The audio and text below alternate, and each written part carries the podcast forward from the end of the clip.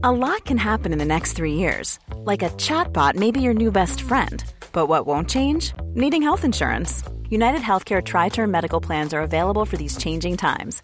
Underwritten by Golden Rule Insurance Company, they offer budget friendly, flexible coverage for people who are in between jobs or missed open enrollment. The plans last nearly three years in some states, with access to a nationwide network of doctors and hospitals. So, for whatever tomorrow brings, United Healthcare Tri Term Medical Plans may be for you. Learn more at uh1.com. Flexibility is great. That's why there's yoga. Flexibility for your insurance coverage is great too. That's why there's United Healthcare Insurance Plans. Underwritten by Golden Rule Insurance Company, United Healthcare Insurance Plans offer flexible, budget friendly coverage for medical, vision, dental, and more. One of these plans may be right for you if you're, say, between jobs, coming off your parents' plan, turning a side hustle into a full hustle, or even missed open enrollment. Want more flexibility? Find out more about United Healthcare Insurance Plans at uh1.com.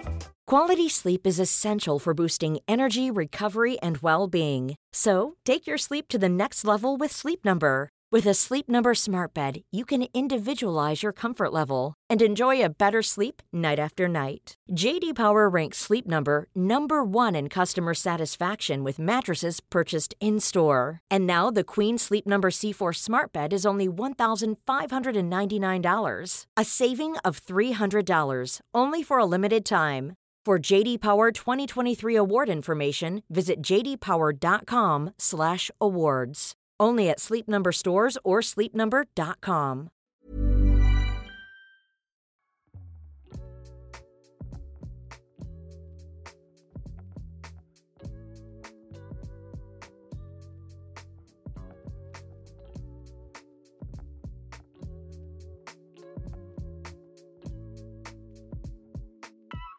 I usually start each episode with a piece that I've written, that I've spent time on, that I've gotten to kind of marinate on, on like marinate about of what I want to speak on in relation to the guests that I have on this show. And today I'm going to be a little bit more off the cuff.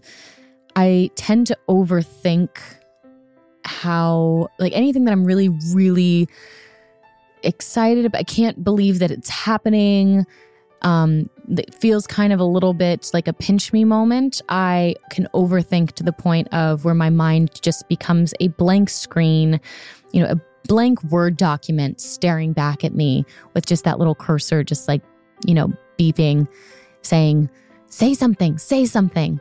Um, this also happens to me when I run into someone that I'm a big fan of. I do not do well when I see, uh, you know, famous people in the wild that I'm a huge fan of, I am not someone that runs up to meet my hero. I will hide far away in the back corner and just stare at them like a creeper. That is how I handle those situations because I if I were to walk up to them, I just turn into that blank page with that with that cursor just waiting for me to say something. So I'm just going to be a little bit more off the cuff today because this blank page just keeps staring at me and the reality is, I'm just so excited about today's episode because I got to be a fan.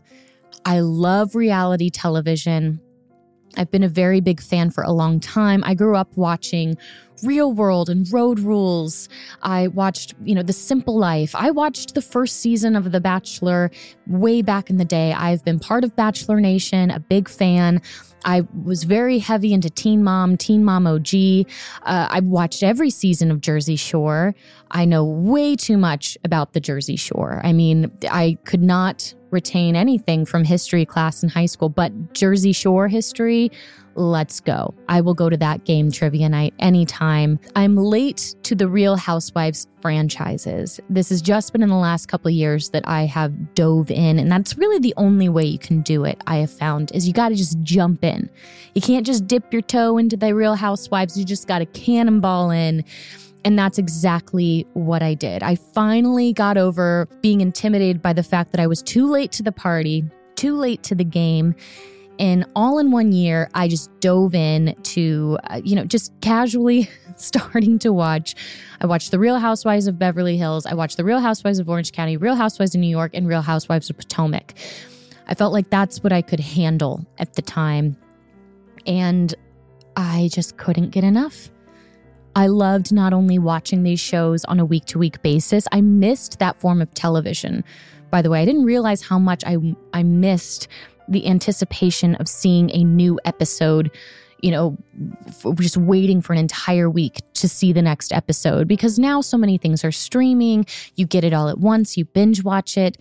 And so it was so fun to be back in that kind of traditional format of watching a show and be so excited for what used to be called water cooler talk. Like you'd recap what happened on the show the next day when you were, you know, with friends or w- around a group of people.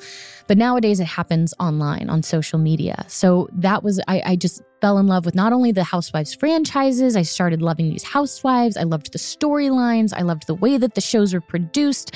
I loved also the community that, it, it, you know, is involved and lives on within these, the franchises online. It has become my form of of meditation, of, of just like a peaceful place. It is something that anchors me in a stressed out week.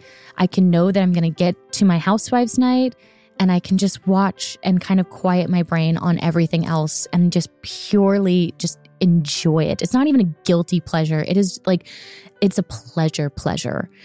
And I appreciate um, the work that these women do and that the producers do and that Andy Cohen does. Uh, if you've not ever watched any of the Housewives show, I really, truly, if you know, why not just try it? Cannonball in. There's a fantastic book called Not All Diamonds and Rosé by Dave Quinn. And it is essentially, it's uh, like the story of how the Housewives franchise became. It is like a great anthology to each and every season, except for one, because one is much newer. So even if you're too intimidated by the shows that the franchises that have been on for many, many years, one that you can easily jump into because there's only three seasons out is The Real Housewives of Salt Lake City. And that is the first time that I watched one of these franchises from the very beginning. And these housewives came to play. It is a fantastic series of the franchise. And immediately within season one, I already had a fan. Fa- I mean, of course, there's different personalities and that are more inter- that are like super entertaining and really funny. But there was one housewife in particular where I was like, "Ooh, she's so cool." In a dream world, we're best friends, um, and that would be so fun. And and I, I was like, "Oh, that'd be so cool to be, you know, besties." And it just so happens, here we are. You know, there's three seasons later. I uh, have reached out on social media and, you know, I, I couldn't believe it. But Heather Gay responded and and was interested in coming to sit with me and be interviewed on this podcast. If you have not uh, watched the Real Housewives, that's okay. I'm going to tell you a little bit about Heather. Uh, Heather also has a book coming out called Bad Mormon. If you do watch The Real Housewives, you know that it's been heavily, you know, her writing the book and why she's written the book has been heavily featured in this last season of the show. And so I get to just fangirl. I am so excited to hang out with my bestie who has no idea that she's my bestie um, and just be a fan. Because it, it you know with all the things that have happened in these last couple years even with the pandemic high stress levels this was you know a show that has just brought so much um, just just joy and and just comfort. And and like it's just been a wonderful reality show experience. Uh and and Heather's been a huge part of that. So I'm so excited to be able to fan out. I'm so excited to also get to know more about Heather's life before she entered the franchise and that's really what her book is about. She sent me the book before it can, it's you know it's out now. Um, I got it early, so I got to read. I read it cover to cover. Um, but just a little bit about Heather. Heather is a member of the Real Housewives of Salt Lake City, and in her book Bad Mormon, she bravely writes about her experiences of growing up in the Mormon church. And that is something that sets the Real Housewives of Salt Lake City, I think, apart from the other franchises, is that kind of the extra member of the show is Mormonism. You know, kind of like when you watch Sex and the City, like the city of New York was its ex- was like the fifth character. That's kind of how Mormonism is within the show of like within Salt Lake City. And so Heather writes about this in her book. She also writes about eh, events that led to her divorce, that led to her opportunity to join the Housewives franchise. I'm just thrilled that Heather is willing to come onto this podcast because she could not be more of an example of a super bloom. Uh, she uh, her story is perfect for all the reasons why I wanted to start this podcast. So I'll, I will tell you a little bit about Heather and her book, which is what we're going to be discussing today, because it's really her lead up to joining the franchise uh, of, the, of the Real Housewives franchises. So, um, her book Bad Mormon is all the lead up before we see her on screen for the Real Housewives of Salt Lake City. In Bad Mormon, Heather Gay bravely writes about her experiences of growing up in the Mormon church, as well as the events that led to her divorce, her opportunity to join the Housewives franchise, and Heather's separation from the church in recent years. And I just want to prepare you for this interview because if you are a big Housewives fan and you're just like, eager for like all the dirt. Like, I totally get it. You know, there are a million Reddit chat rooms and interviews and Instagram pages and TikTok breakdowns and post show segments and a whole bunch of podcasts that just give, gets you all the burning fandom questions that just like digs up all that crazy dirt. And I get that. I totally understand it uh, you're wanting to get that dirt, but this is not the interview for that. That is not what I'm trying to do here today. Heather makes it a safe place to not be burdened by shame that doesn't belong to us. And instead, she shows us that we can be an accepting and a willing participant in the process of our own self growth.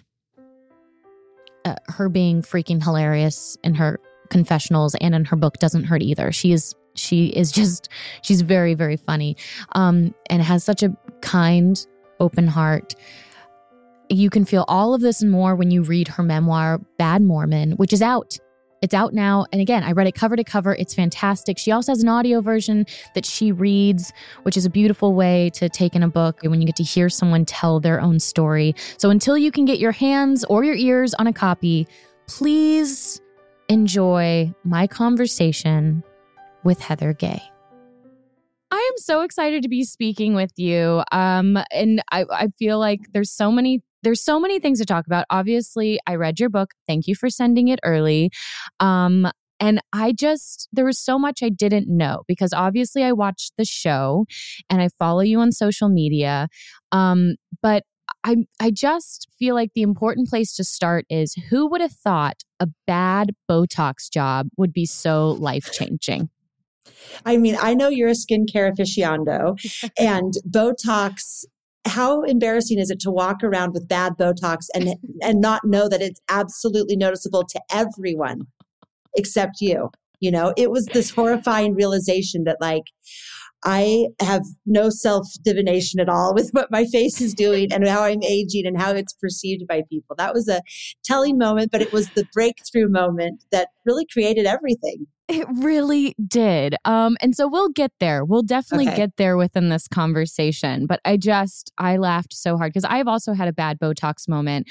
I haven't done a lot of Botox in my life because I, I feel like I'm kind of cursed when it comes to plastic surgery, which is a whole other podcast episode.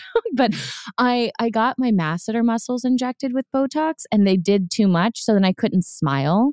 Like I just always looked like concerned and con- like my face just always looked very like like I was sucking on a lemon for and it lasts for like 6 months. It just, it was like a very interesting period of time where like my smile was taken away from me. So um I'm glad that at least you had more come more positive stuff come out of the the failed Botox. I mean, it wasn't, it didn't like dissolve my joy. Yeah. I, yes. I mean, that is a metaphor though to have your smile taken away and a funny housewife full circle is when i did my first casting audition tape you know that i talked like talk about in the book but i didn't talk about this particular detail i had gotten botox in my chin to get rid of that orange peel chin Mm-hmm. And I couldn't speak either. So I had to do the interview holding my chin. You did. To, to, so I had full motion of my, I didn't even put that in the book. I just realized. But well, we make it so, work. Yeah, we make like it you work. You lost your smile, and I auditioned for Housewives holding yeah, my chin. So you I had to hold. You had to hold. Pull yourself up by your chin. Chin you up, know, girl. That's what you got to chin up. um, well, in in you know diving into your obviously beyond your book, just reading other interviews that you've been a part of. There was um, I read an interview that came out uh, in 2020 before the show premiered that you had with the Salt Lake Tribune, and. Uh, and that you mentioned, you know, you spoke about why you wanted to join the franchise in relation to also your experience growing up Mormon. And one of the things that you said, which was just really kind of hit me in the heart, was you said that transitioning from your faith felt like a slow bleed. And the fact that that's where it all started. And I think that we forget now, a couple seasons into the franchise of Salt Lake City, you know, the Real Housewives of Salt Lake City, that that is where you began um, at the start of this franchise. So I want to, for anyone that doesn't really know much about you or your story, your book is called Bad Mormon. Obviously, you grew up Mormon. And I think that in pop culture media, you know, we, we know like you know the book of mormon we we imagine people coming up to doorsteps and in suits when they're young teenagers trying to like welcome you to mormonism i'm trying to think what other like stereotypes that there are but like you, kind of the Mormon bloggers, the mommy Yes. bloggers. yes yes yeah, yes yes um the mom talk but with the mormons Right. a Mormon mom talk. But uh, can you explain a little bit about just maybe like a baseline of what Mormonism is for anyone that doesn't know? the top line of Mormonism is it's a Christian faith, a Protestant faith that emerged in the 1800s and has just had exponential growth. But it's a church that believes in the Bible, but also believes in a second book of scripture that they feel is divine and another testament of Jesus Christ when he visited America during the three days that he was in the tomb um, in Jerusalem. So it's kind of like this add on scripture that we uh, added to the Bible. And we believe in modern day revelation, which is like prophets. We are run by an organization of men. We believe that it's a patriarchal organization and only men have um, power and only men can organize and be in charge of men, but women can be in charge of other women and children. And it's just a Christian faith that is far reaching. And it's also an institution and a culture that informed, you know, every decision in my life from the time I was born. I thought that Mormonism was like the world's faith. It was the center of my universe. I didn't even know it was a small Protestant re- religion. I thought it was the world's religion and that ultimately everyone would be converted to Mormonism. It was the only true church on the face of the earth. And we were the only one that had all of the scriptures, all of the knowledge, and really the key and plan to a happy life. The, the plan of happiness came from Mormonism. And I really didn't know anything different until the plan of happiness like imploded in front of me, you know? Well, and, and you began to start questioning things, which comes usually later in those, you know, middle school, teen years as you know as i think we our brains our bodies our hormones our everything begins to develop and we start to question things it's actually it's a good thing it is a healthy thing at that age you can talk to any psychologist like it is your job in your teen years and tween years to question everything around you um, but it was so beautiful and idyllic to hear you talk about your childhood i mean you grew up there's um, six of you right three girls 3 Mhm. boys Yep. um, both your parents also Mormons from day one. It's not like you Mhm. guys converted in the middle of your childhood. And you were always surrounded by a lot of community, a lot of family, um, and a lot of love. And so it, it, I can see where, in these, you looking back at these young years, why would you question anything when, it, you know, it's the same thing. Like I, I grew up going to church. My parents were not so re- like w- religious where I have any kind of qualms about it at this point. Like I don't feel I- didn't feel what I know other people who grew up very involved in their church might feel Yeah. later on in life. But I loved Sundays. I was like, it's the rituals, it's going to lunch after, it's the church bands. Like it was fun. Yeah. You know, I, why would I strive or look anywhere else when I, you know, when it seemed to be the perfect plan? You know, it worked. When everything fits into that mold, you know, it's, it's really beautiful. It's a nuclear family with ritual and tradition and faith and community. And even living in Denver and not like in the heart of Mormonism in Salt Lake, there was that absolute community. I've always felt like I had a greater family because of the church. And so I, when you start to question that, like you said in your teen years and you develop identity that doesn't fit in, instead of saying, Oh, I'm going to look elsewhere, you just, kill off those parts of yourself that don't fit in because that urge to belong and to be accepted is really the strongest you know emotion i felt is i wanted to be connected to my parents and to my siblings and to this community. And if that meant i had to change and you know die inside so be it because it was worth it. The sacrifice would be worth it in order to be accepted and to belong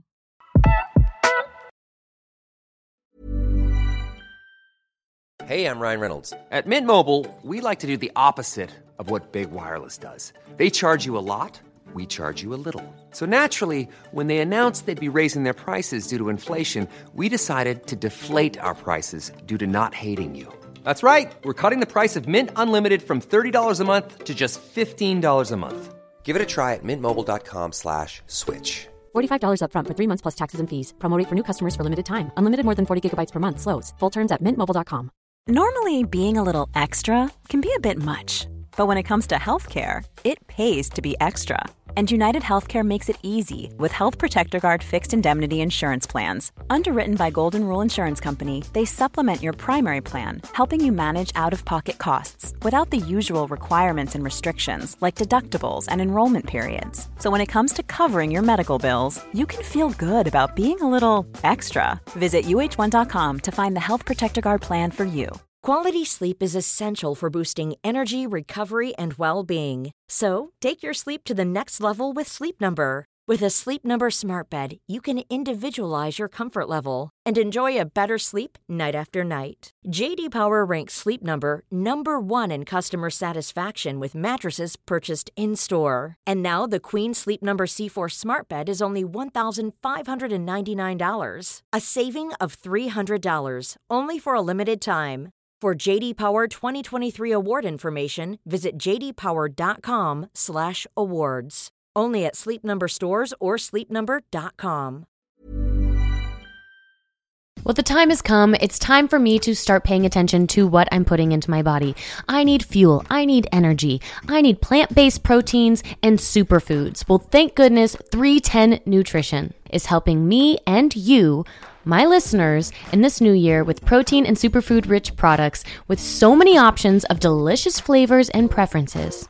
I can't just drink water. I like water with flavor. I like protein with flavor. And thank goodness 310 Nutrition offers so many different options. They have six flavors like lemon lime, strawberry, peach mango, wild berry, watermelon, and cucumber which is exactly what I need when I'm trying to hydrate throughout the day because you know I love my cold brew coffees, but those are dehydrating and I need to rehydrate.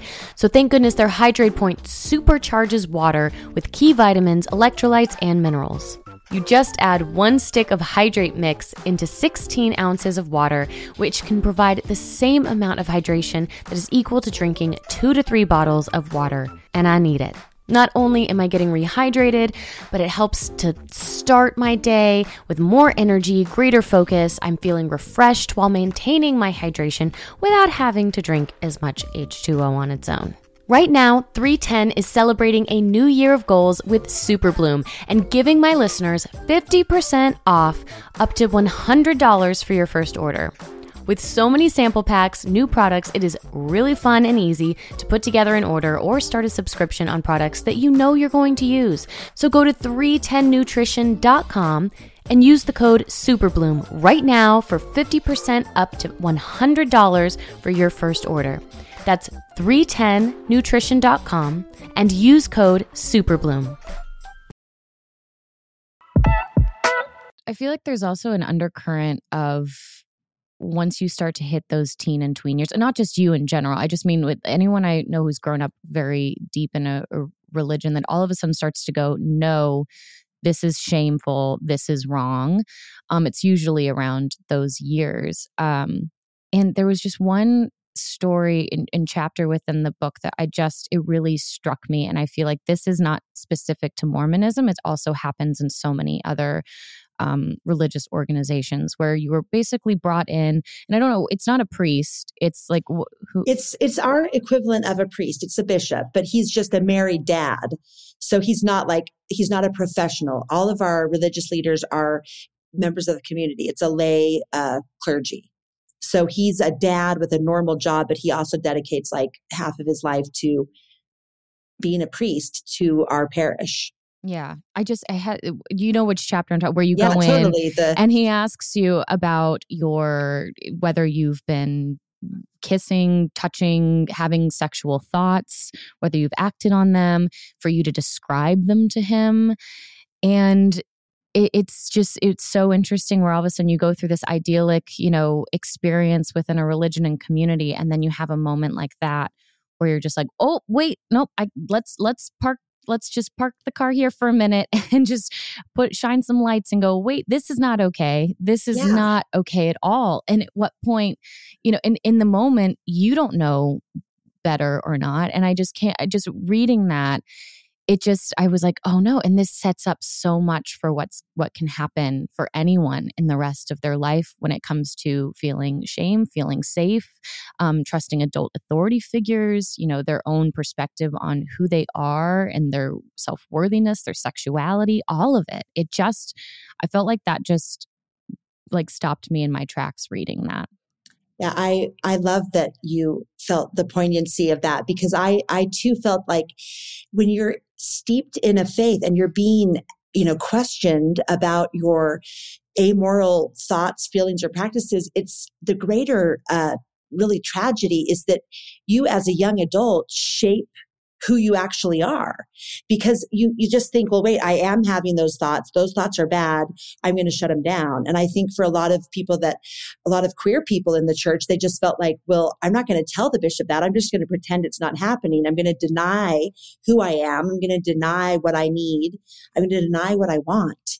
Because he's obviously asking me because if i say if i answer the question in the wrong way I'm full of shame. I'm going to be punished. I'm going to be ousted, you know? So it shapes how we even identify ourselves, let alone, you know, identify to our external community. And that, that's where the unpacking and the mental baggage comes from, I think, because we, that duty to self and duty to God, it gets reversed at a time where it's crucial that we figure out who we actually are but we're so dedicated to the practice of the faith and to our family and to the religion that we deny our duty to self and we deny feelings we're having. We deny who we might actually be. I mean, I wanted to be a 110 pound homemaking blonde mother, and that's not who I am. You know, I'm a, a, a, lot of things that don't fit in that box. But guess what? The church didn't change to accommodate me. I changed to accommodate my ex, the expectations of me. Did you remember events like that, or did they kind of start coming back to you when you started writing the book? No, I mean, I remember them. It's weird the things that leave an imprint, you know. I, I read an article you wrote about uh, Christmas traditions, and like, as I'm like you, you know, like over the top, the just trying to create these huge moments. Mm-hmm. But then when I would reflect back on what I loved about Christmas, you know, it was, it was never like the Ewok village, you know, it was like something, it was, it was just the unpacking of the ornaments, you know, the, the, tr- the cookies that you could expect, you know, the night you all do gingerbread houses and it's the small things. So it, that really helped inform a lot of the stories that I shared in the book, but I also kept journals. I kept extensive journals because I think at heart, you know, it makes me emotional to say it, but I think I always was a writer, you know, yeah. and just, but that wasn't an option for me. And so these journals were funny and my letters during my mission and my letters to my friends, like this is before texting. So we wrote physical notes and I have folded notes about the boys I liked, about my bishop's interviews. You know, I kept everything. And it's the one time that, you know, Marie Kondo got it wrong because all of, all of this sparked so much joy for me. You know, like it's to go back and be a hoarder and see who I was and see how I didn't even acknowledge who I was to myself. I just would deny it, deny it, deny it. You know, like I'm never going to think that again, or I can't believe I said that. And instead of kind of indulging the creative, and this is for all women, all people, you know, we just, we figure out what edges we're bumping into and we either lean in or we cut them out. And I think my, I had a tendency to cut out anything that didn't make me a better version of a wife or mother in that particular box I had been planted in. But also, there's elements of that part. I, am the same way. Like the type A, like, hold on, what do you need me today? Accommodation. Like you need me to accommodate, I will accommodate yeah. the hell out of it. Like this is why I think I was a good personal assistant. I'm good. Like if I have a nine to five, like be here, stand here, do what we ask of you. I'm like, great. I love that kind of structure. But I do too. That, and that Absolutely. served you so many other times in your life. But when it comes to, you know, uh, specifically to an organized religion like Mormonism, that is not where it's going to serve you. It's going to, you can't, it's an impossible accommodation because it is a completely, it erases everything that I, mean, it sounds like I, I, am not Mormon. I've never practiced Mormonism. I'm not trying to shame anyone that is continuing to practice, but also it that it sounds like it just really makes you um, detach from your thoughts, your you know, your light, your ideas, and there's only one way of doing things. Did you ever have these conversations with your mom, especially in years of adolescence? I mean, because she she is uh was very passionate about Mormonism as well. It's not like yeah. you were in a family where people were like, ah, I don't know, I don't want to do this, mom. Like everyone yeah, follow was, your heart. Yeah, they follow your heart, but is, you better hope your heart is pure because if you're following your heart and you have a pure heart, then you're going to follow it right back to the core of Mormonism because that's the, all that is good and true. So you can't put that on a kid, you know. And I, my mom, absolutely supported every single even inkling that I showed any affinity for. I was in dance, gymnastics, ballet, tap, you know, piano lessons from the time I was little. Um, she would encourage me to enter the book post book fair poster contest. You know, like just would help me write. You know, I talk about her helping with my watercolor. You know, just anything. She uh, just championed it, and championed me being a homemaker and knowing how to take care of a baby and cook a casserole and do laundry. I mean, I can't imagine the energy as a mom myself that it took to school me in so many things that we just outsource because we've been given the privilege and the ability to do and permission to do it. But her world was her children. That was her masterpiece. That was the options that had been given her. But I know that she too was a great writer, you know, and a great creative source be- but she flourished by kind of imbuing all of us with her skill set because that's what she was taught good moms do you know? Mm-hmm. she was entrepreneurial. She had all these little side things but it was always within the context of you know wife and mother first. So I felt championed, but within that same glass castle, you know, like I wanted to get a degree. I wanted to be good at piano. I wanted to be an artist. I wanted all these things so that I could bless my home and bless my husband and children, but not so that I could, you know, be on TV or have a career or not be home every night, you know, blessing my children with the talents that God had given me. Mm-hmm it's just contained. And i call it a glass castle because it's beautiful and it's but it's also martyrdom and it's also a little bit of she who suffers most wins. And it's also yeah not, that's the thing the she who suffers most wins. Like you don't get a medal at the end of it. You don't like you know you're you it's the championing championing of your children and the people around you but at the end of the day we wake up alone we go to sleep alone with ourselves. And if if it is only if you're living only for everyone around you like you're going to hit a breaking point at some point within but that. when you and when you hear people describe a good mother they always describe her as as just selfless and dedicated and and absolutely accommodating everyone around her. My mom you know did it's not ever about my mom was such a great mom. She went out she rebuilt her life after divorce. She wrote a book. She went on tv she got a black eye. You know what i mean? That's not those aren't the ways but that's what makes me a good mom today. That's the mom i want to be to my daughters and i think i want my daughters to be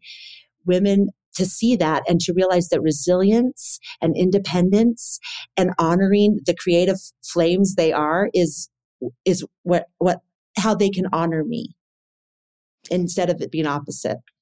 Do you think you were in a rush to grow up or do you think your your experience growing up in the church kind of guided you towards that because you would you would go on you'd obviously like graduate high school you had the opportunity to go on mission which you know what? That sounds like a fantastic. I'll go to the south of France for 18 months. I don't know everything you do in a mission, but I know I love the south of France. Right. so I mean, I you were still you were still operating within the world of the church, but you were doing these wonderful, wonderful things and having experiences um, away from home.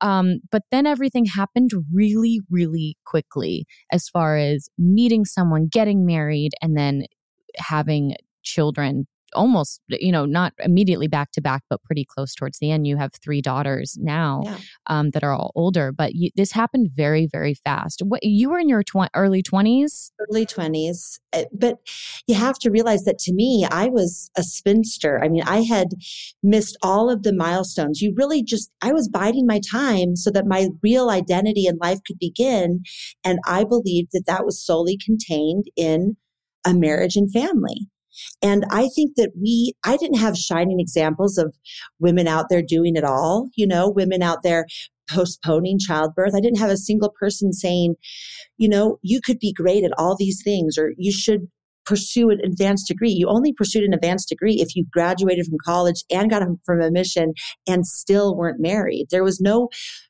you know, cultural currency in that. It was just really everything was about who are you dating are you having babies yet? And when all of your friends are married at 19 and 20 and having babies quickly, I mean, some of my friends are grandparents, you know, five, six, seven times over. And I, wow. it's, it's just a different context. I had no map or plan to be anything other than a wife and mother. So everything was contingent on me finding that man.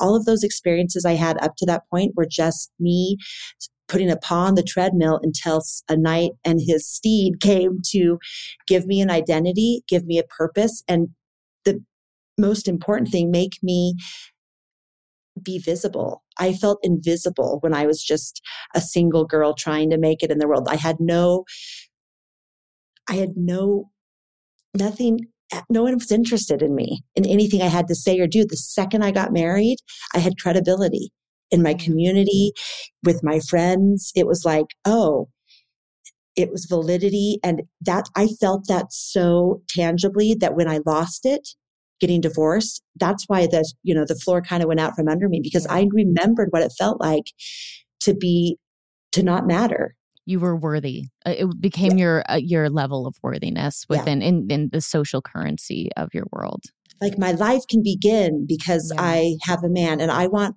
like a boy wakes up every day and he never changes his name. He never thinks, well, I hope I can have children. I hope that yeah. someone will marry me. He just thinks, who am I? Who do I want to be? And what life do I want to create? And if we think about the mentality shift of that versus a lot of women that grow up, especially in in high demand religions, it's really stunning the way that it changes our brain chemistry and what we expect of ourselves. Well, and you didn't just meet someone who grew up kind of in the church. I mean, he is your ex-husband, uh, the father of your children, is was very prominent within the church. Just he, he historically, his name, right, his family history within the church. It was not just a oh Heather met a guy. It's you you came home being like, guess what, guys, yeah. I met the guy, and that and changed- I am set. Yeah, yeah. that changed my chemistry too because I would say his name and then I would see that, oh, all of a sudden I'm not just getting married, I'm marrying somebody that they care about because everyone knew about his grandfather. Mm-hmm. So it, that cha- it's probably how you know I'm imagine how it's how Meghan Markle felt. You know, she she, when she, you know, I felt like this heroic moment when she married a prince. You know, she was a divorced single girl over 30 and she married the Prince of England. You know what I mean? It was a moment for second chapters for women everywhere. And I think that when someone all of a sudden takes away everything you are and your validity and credibility and importance is based on who you're married to, it's, it's changes the way you perceive yourself too. Well, and then you start fulfilling the role that you were always destined to fulfill. And again, you're in your early 20s, mm-hmm. right? Mm-hmm. Early, this early 20s. Early, yeah. early 20s. And you're like, yeah. I've done it. Check, check, check, check, check, check, check. Here I am. Now yep. this is going to be the rest of my life. And you start having babies. And and it was so fun to also read about Um, because even before you got married, you've been an entrepreneur for a very long time. You, you know, I, I will save it for anyone that wants to read the book or that will read your book after this conversation. But, um, but you, there was like a jewelry business at one point. I mean, you've been in the running for there you were in the running for a big entrepreneurial competition that you came second to a very huge company you um and then even in your marriage you're popping out babies and you're like hmm, what can I do in my spare time? Oh, maybe just take up photography and start a photography business. I mean, you just, it, it is kind of, um, have you ever seen Frozen 2? I know your girls are older. Uh, no, I've seen Frozen 1, but not Frozen okay. 2. So watch Frozen 2. It's going to fuck you up. I'm going to just, okay. just let you know now. because the whole thing is that there's a calling. There's like now a calling for Elsa, and she's trying to ignore it, and she's trying to just like not listen to it, not pay attention to it, but she just can't. And she just has to go through all the like chaos to finally be like, oh, if I just would have listened to the calling all along, it just w- would have expedited all this yeah. pain and suffering trying to get here.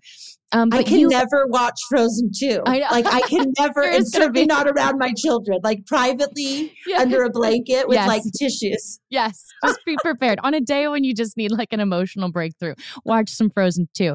Uh, but, but you always had that entrepreneurial calling out there. And so even here you are married, you've got the kids, you've done everything, you've checked all the boxes, and you still know that like there's something else that you want to be doing with your life. And, you know, the way that you wrote about um you know your the the the ending of your marriage i think is really important for anyone who has gone experienced divorce or has uh, experienced separation um because it is very uh you you put the words on the it's not a gray area it's very black and white and the responsibility that i think you are both willing to share also with your ex partner of just how you got there and wanting other things and realizing that even though it's what you signed up for, you didn't want that anymore as yeah. far as just being the stay at home mom, just answering to someone all the time. And bigger than that, even I, I didn't, I didn't want the fairy tale to only be mom and dad have children grow old together with mom, same mom and dad. Like I, I felt like that fairy tale was taken away and I didn't have another one to, to replace it with. Like I didn't have any way of knowing how to climb out of that blackness and that grief. It's like, it's more than a broken heart. It's not even loss of romantic love. It's yeah. loss of identity and purpose, but you're still a mother so you mm-hmm. can't even pull yourself up by your bootstraps because you have to love and accommodate this man still because he's the father of your children. And you have to redefine yourself now with the tag of failure that you didn't ever want. You know, like people walk away from things and fail things, and it's like, okay, great. But like, I believed in myself that I could withstand and endure anything at the, and, but at what cost? But it was the darkest, blackest time because I had no identity and no purpose, but I had these three children that I loved more than anything. And I felt like not only I had failed the marriage, but I had failed them because now they weren't going to get that childhood I had. And what other purpose was my, what did I have on this earth? Well, and also, did you feel like you failed your religion and did you feel did you feel like because what is divorce how is divorce looked at within mormonism? What was your relationship with mormonism at the time? You know it's i was a devout mormon and i was i believed that my faith and our combined faith would get us through any you know any marital troubles. I just believed it didn't matter. I didn't even think marital troubles mattered because we were both in this triangle relationship with God. You know, it's hit the husband and wife, and then they both have an independent relationship with God, and He keeps that that perfect storm, you know, brewing. but it it just yeah, I felt like I had failed my faith, and I also felt kind of I described it as like a skin tag, like I was just making everyone uncomfortable because I didn't get remarried and I didn't, you know, drift off. I was still showing up at church with my three darling girls in tow and trying to contribute and trying to be a part of the community and I was, you know, but it just it doesn't work when you are, you know, when you make everyone uncomfortable a little bit because you don't you're not going on the trips, you're not invited to the things. It's like who invites the single mom and her kids? It's we're a church based on families. Did you feel a little, I mean, little sliding scale use of the word, but did you feel ostracized? I felt loved. I, I should say that the people around me were always wonderful to me, so much so that I kept going, you know, and I didn't want to leave or hurt their feelings. But I felt like a failure and I felt like it, I felt like I put everyone in an uncomfortable position. You know, they had to like be careful they didn't say something like, ask your husband. You know, it's just, it's like mm-hmm. everybody had to code switch when I was around. And you know, if you're someone that's kind of empathic and you are an accommodator and a pleaser, it's very nuanced and the microaggressions are very real and it's it's bigger than that. It was my story and my experience, but it wasn't being listened to or heard because we don't really talk about divorce.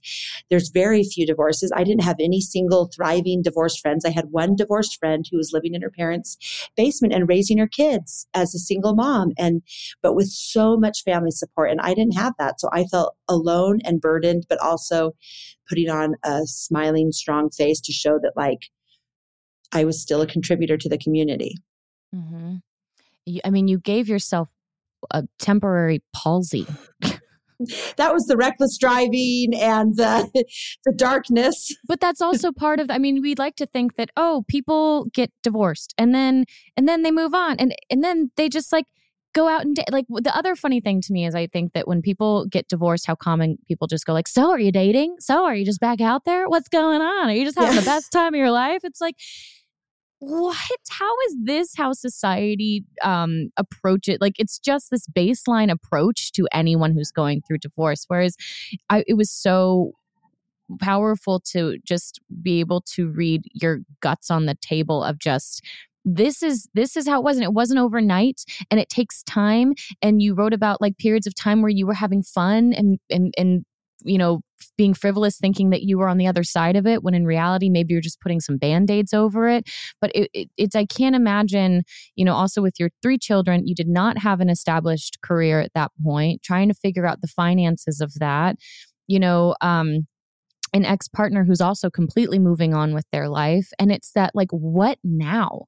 Now what i you had a plan before you mm-hmm. had this mm-hmm. wonderful plan and you and you can and you can check it all off but now when there's no plan it's like well now what the hell am i supposed to do how who yeah. am i supposed to accommodate now yeah and who am i supposed to be and and if you know if i felt like the there's a glass ceiling on my expectations before now it's like i had to be living on the dole i had to just subsist off of alimony and child support and i was grateful to get it but that changed my mentality too it's like now i just have to make do because I had hinged everything on him being the provider and the presider and the, you know, the wagon the star that I had hitched my wagon to. And so now it was just like me in a wagon with my girls. And I felt this duty to the family and to just be the martyr or to kind of nourish who I was inside. And guess what went out? Martyrdom. Martyrdom went out and hopelessness went out and depression went out. And the only thing that even jolted me out of any of that was the opportunity to be a real housewife. And there's some deep irony in that. Yes, you know? so much. It's yes.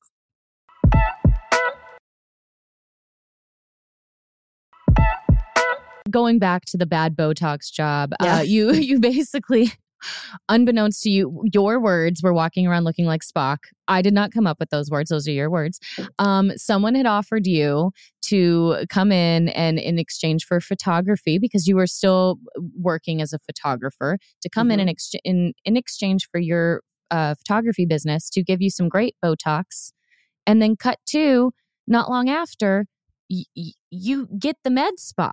Yeah, I bought the business from him. You bought the business. I mean, I was offered to be a partner and then I bought it out from him. And then I found a business partner that really, the best equivalent would be like I finally had a spouse that supported my dreams, you know. And when and when yeah. I had a wife, you know, I felt yeah. like a, a, working man with a wife that understood me and and supported me, and we became this phenomenal partnership. And that gave me confidence in my ability to have functioning, wonderful, productive relationships, non romantic, of course, but she was the really the source that like took this business and we were cooking with gas you know we just took it to the next level so quickly and it was like a kind of nice parallel to who I might have been with a different support system when I was young, not to criticize the child that I grew up with, but just to show that context, for me at least, was everything. Exactly. You hadn't seen that. And when you kind of see it, I'm sure you know your girls are proud of you. I know that you just know that, you know, but also do you have time where you're like, I'm proud of myself all the time to be like I, am doing it like and whether or not they notice it right this second or see it 10 years from now they you know that always feels so wonderful when you're when your children say that they're proud of you but taking mm-hmm. that moment to be like fuck i'm proud of myself i i haven't gotten to be proud of myself there's definitely been moments of um admiration for myself, especially when I had the chance to record the audiobook and I read my story like from start to finish. I just saw suddenly the resilience and the rags to riches and the, the, the kind of the the strong badass girl that I was through all, all of it. And I, that there, it had always been just riddled with so much shame and disappointment and failure and that word bad that to be proud felt, you know, too far of a reach, but I, I admire that I've survived and I, I feel like my children's, like they really fortify me and help me learn to be proud of myself because I want them to be proud of who they are and boastful and, you know, strong and confident. And they, they're a different generation, you know, and they yeah. were raised in a different way. And so they are in so many ways my exemplars, you know, like we went out to dinner last night and my she was my middle daughter Georgia was turning 17 and her I don't know why this is it makes me emotional, no, but she just asked the hostess if she had a charger and she could plug in her phone. And I, in a million years, if even knew that she was going to do it, I'd be like, no, no, no, don't bother them, don't ask, don't do it. And she came back to the group and I said, where did you go? And she's like, oh, I just went and asked the hostess if she had a charger because at dance class today, our teacher said, ask for what you need. If you need something, ask for it. And I like wanted to like spontaneously like burst into tears. And I was like, so proud of her. Not that I didn't, first of all, that I didn't interfere. You know, yeah, yeah say, which is so hard. So hard. And I, in that moment, it was such a learning moment for me. And I just looked at her and I was like, You're goddamn right. if you ask for it and you got it. And she was like, should take pictures. She wasn't weird about not being able to, you know, take a picture on her 17th birthday. And I am deeply proud of this, the strong um, women that they are. And I, I want to take full credit for it, but you know, as a mom, it is luck of the draw. Yes. you never, yeah, there is never know. no. yes, it is mostly them. Yeah. But it, um, in a um, way, it's how I know God loves me because they, they were what I needed. He knows me because I needed strong kids that could caretake their crazy ass mother. Well, and beyond, in those moments, I, I feel like it's that all of a sudden do you feel like there was just like a little unlocking a little extra breath in your heart and your lungs and went oh they're gonna be she's okay she's gonna, be, okay. be, okay. she's gonna be okay mm-hmm. yeah because you are you're so vulnerable easier. yeah and you just you know your heart is beating outside of your chest for the rest of your life but when you get moments like that it it gives you a little layer of protection like oh i don't have to you know be in charge of all of this they're they're going to be okay and it that gives me chills to say did you share with your daughters what was going to be included in the book so that they would be prepared did they know a lot of the things because you do talk about you know divorce and their dad and and the you know periods of time that were maybe a little scary um mm-hmm. hot tempered between you and their dad yeah to say the least. To, say, to put it mildly, to put a gloss on it, um, they witnessed all of that. So they that is a memory that changed their brain chemistry forever, and that is something that we had never uh, talked about openly. But they they were too young, you know, and yeah. I uh, really felt like you have to shepherd, you know, shield your kids from all of it. And I, but they were old enough now that we read the story and we talked about it and we read, they've read all parts of it. You know, I would read it aloud to them. We would laugh, we'd cry. There are a lot of great stories that got cut, but that will be in my second book. and so they were a part of all of it. And, um, giving them the chance to kind of read it objectively and talk about it and say, I'll never forget that night.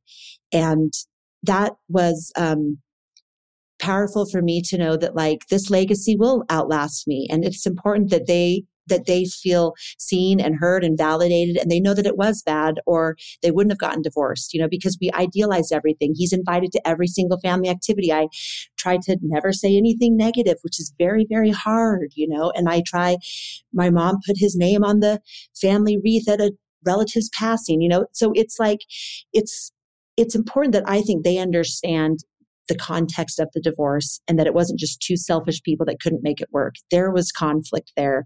And, you know, hopefully they're happier and better because we ended the marriage.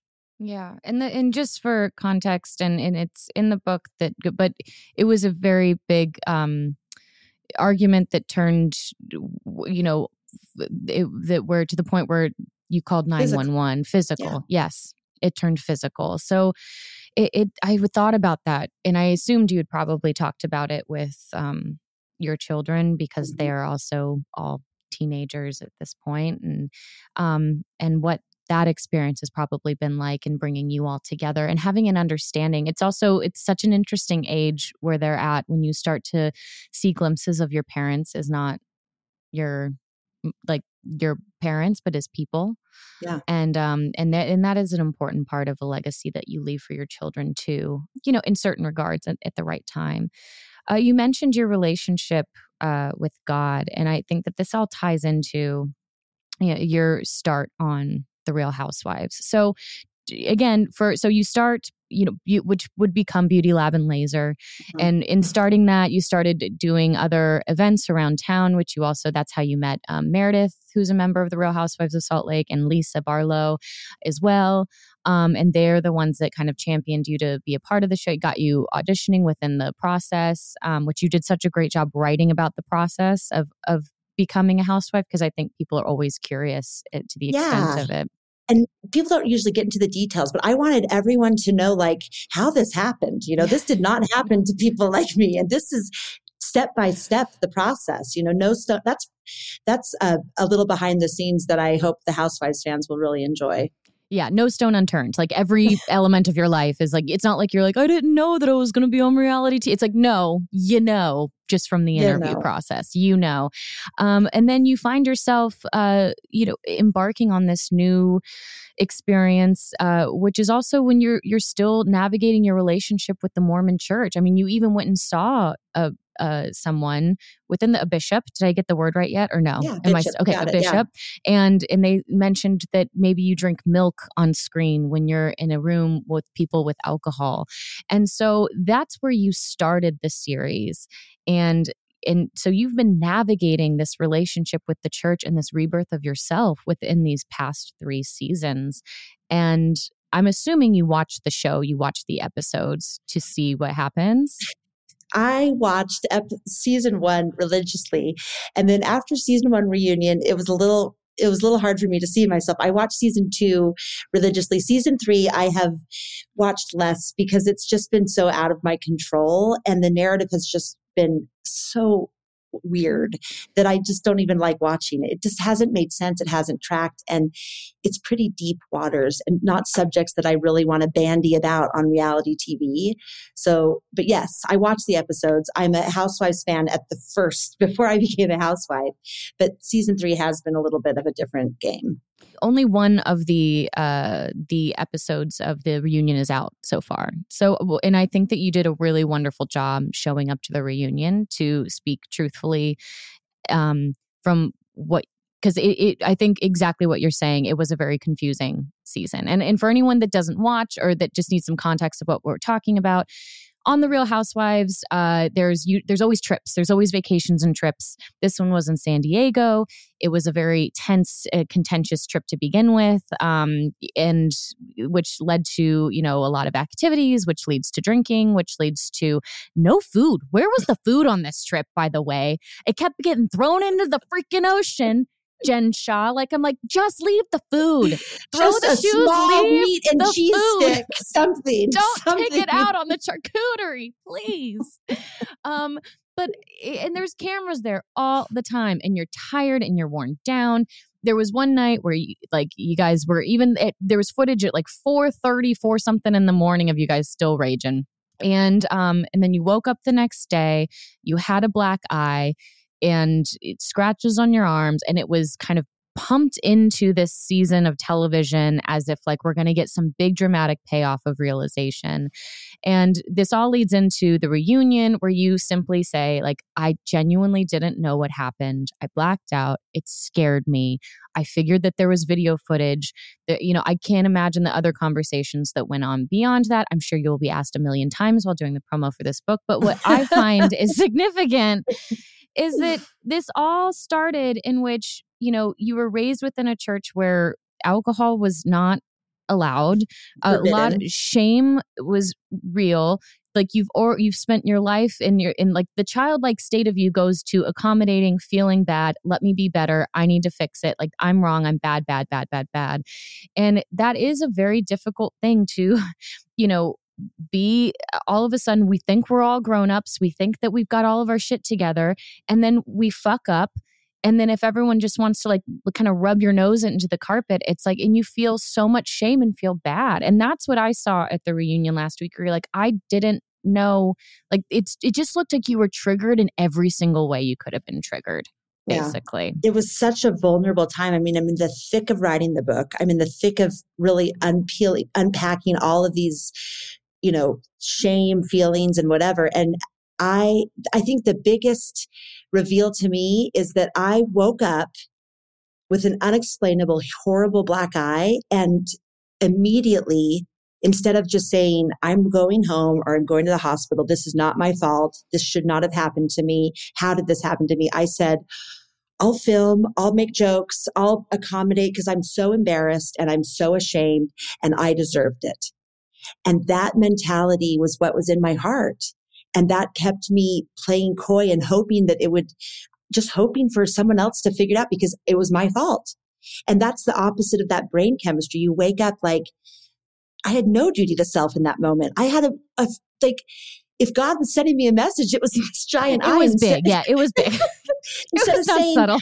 I'm something happened to me. I said, I need to fix this and make it right because I must have deserved it. And that is what I don't want a legacy I don't want to pass on to my children. Yeah. And I am watching that play out on television, as messy as it is, is it's really um, pivotal in my journey. You know, I hate to use that word, but this is a I'm progressing daily. I'm kind of it's like a delayed adolescence, but I I know it's messy and frustrating and I hope that I can change and improve, but I'm so sick of that shame cycle just running my every thought and behavior. It's not healthy and I don't know how to get out of it.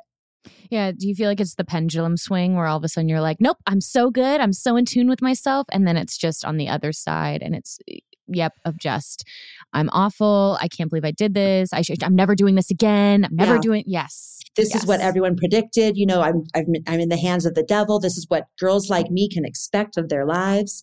And my therapist always says, when you see that, instead of you just swinging the, she says, swing the pendulum and you go to dark and I'm shameful and I deserve this. She said, just recognize it. And she always does this little motion, like, just say, okay, I'm here again. What can I do to treat myself better instead of just leaning into the dark and the shame? And I, I say that because I want your listeners to pat themselves on their shoulders too, because I don't think it's unique to me. You know, I think it's yeah. something that we do a lot.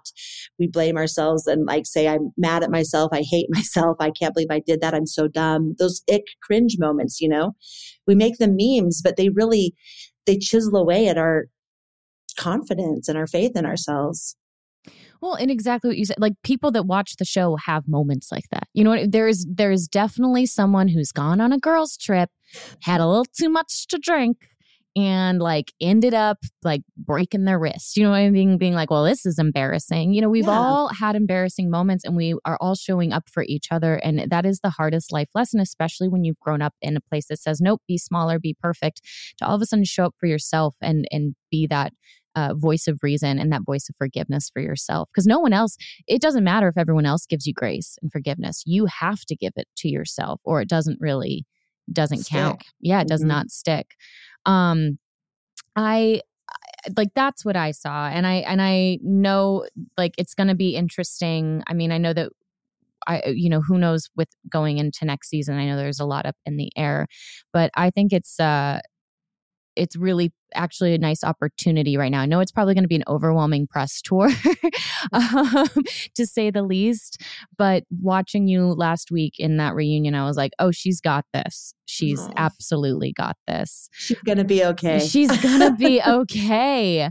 Um, what have been the things that you like, that if you reflect on these last three seasons, um, specifically in, in, in your relationship with, you know, with God and the church and yourself, like, is there any kind of recurring theme that you've seen or like a moment that you hold on to where, where you've just realized when did you hit that like eh, just taking on the title of bad Mormon, where you're like, no, I can still love God and I can still appreciate all these things in my life and walk there. There is no label that sticks, and where bad Mormon is just kind of like a fun thing, but you know you're not. I mean, I don't know if I'm not. I don't know what I feel like. I say bad Mormon because you can't t- extrapolate everything that informed my life for all until this moment and and say you're divorced from it. You left the church. You can't have any you know affiliation or affinity or attachment to it. It's like it's stripping me again of my identity in a different yeah. way because yeah, I'm all right. things. You know, I'm. I don't associate or believe in the the doctrine or the principles of the institution, but I certainly believe in my family and my childhood and the gifts that, you know, I learned because of these things. I just don't want to pretend that everything's a poison well and there's no way out of it. And I hope readers feel that with the book, you know, like this is a, truly a love letter to the religion that broke my heart because it I w- didn't fit in and it did not follow the principles that I want to live my life by or want my children to. And it is destructive. I think it hurts people and it's got a lot of things to answer for. But that being said, um, I what was the question? Sorry. no, I, you're you're you're tying it all in there. I think I asked four questions in one question. Anyway, um, but but I did notice that I did actually have that written down on one of my pages of notes of that it felt very much like a love letter. It felt like a love letter to, um, you know, the positive. You were your ability to write about the good, and the, it didn't mean that it was all good. It didn't mean it was all bad. It just it didn't mean that just because you had questions, you were able to also now look back and have some answers as well, and that that can all exist. Um, yeah. And so, and it, it is very funny that you've ended up, you know, with that your trajectory, find you know, finding you at the at the helm of like this Real Housewives franchise.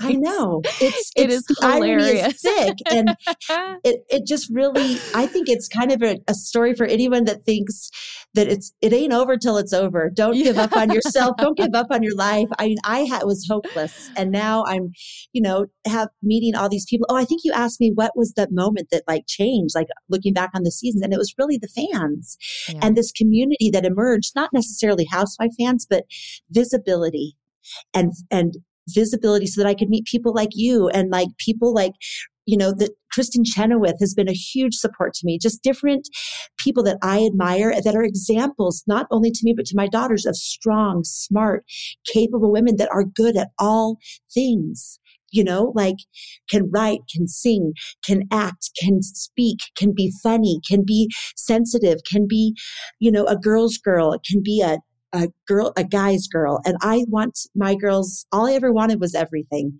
And I'm so grateful to be exposed and associated with women that are striving to be everything because I want it all now too.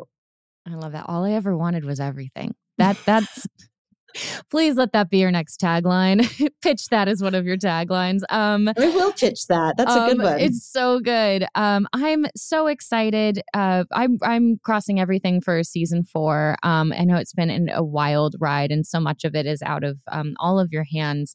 Uh, but I also want to just say thank you for uh, having choir auditions. Uh, I think that you gave such a gift this year with uh, Lisa Barlow's performance of "Away in a Manger."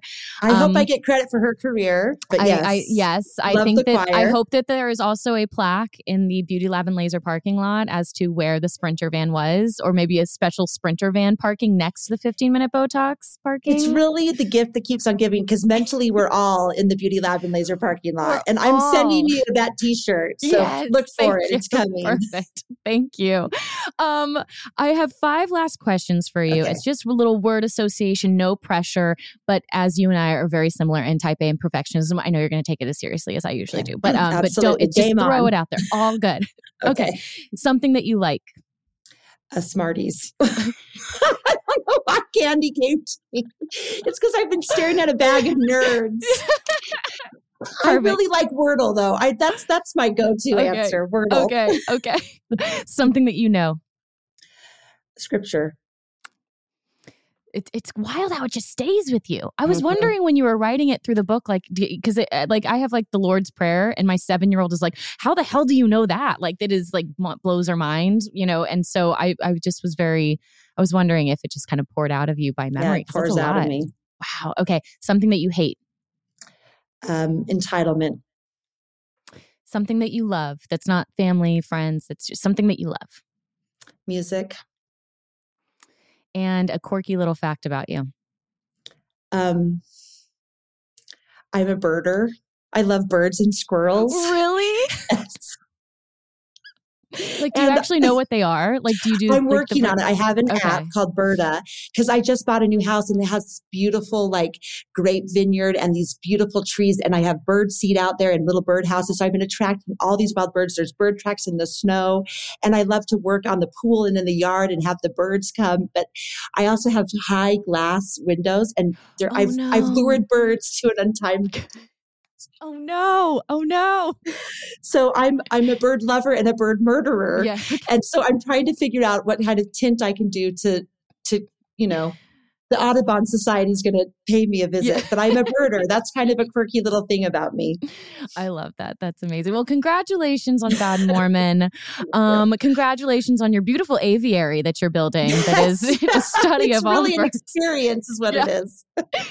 and um and best of luck on this book tour. I am so excited for you and and I'm already ready for your second book to come out. Truly. I've been so excited to Oh my gosh, I didn't even t- like speaking of Beauty Lab and Laser, I've got my like nerdy um I, I love don't- merch. I keep, oh No, I, I had it the- 'cause I have the fucking chills. that moment. Oh that my moment god. is quintessential reality TV. Like It's brilliant. This has been a Super Bloom podcast, hosted by me, Candice King, produced by Melissa D. Montz and Diamond Imprint Productions, and advertisement partnerships with ACAST.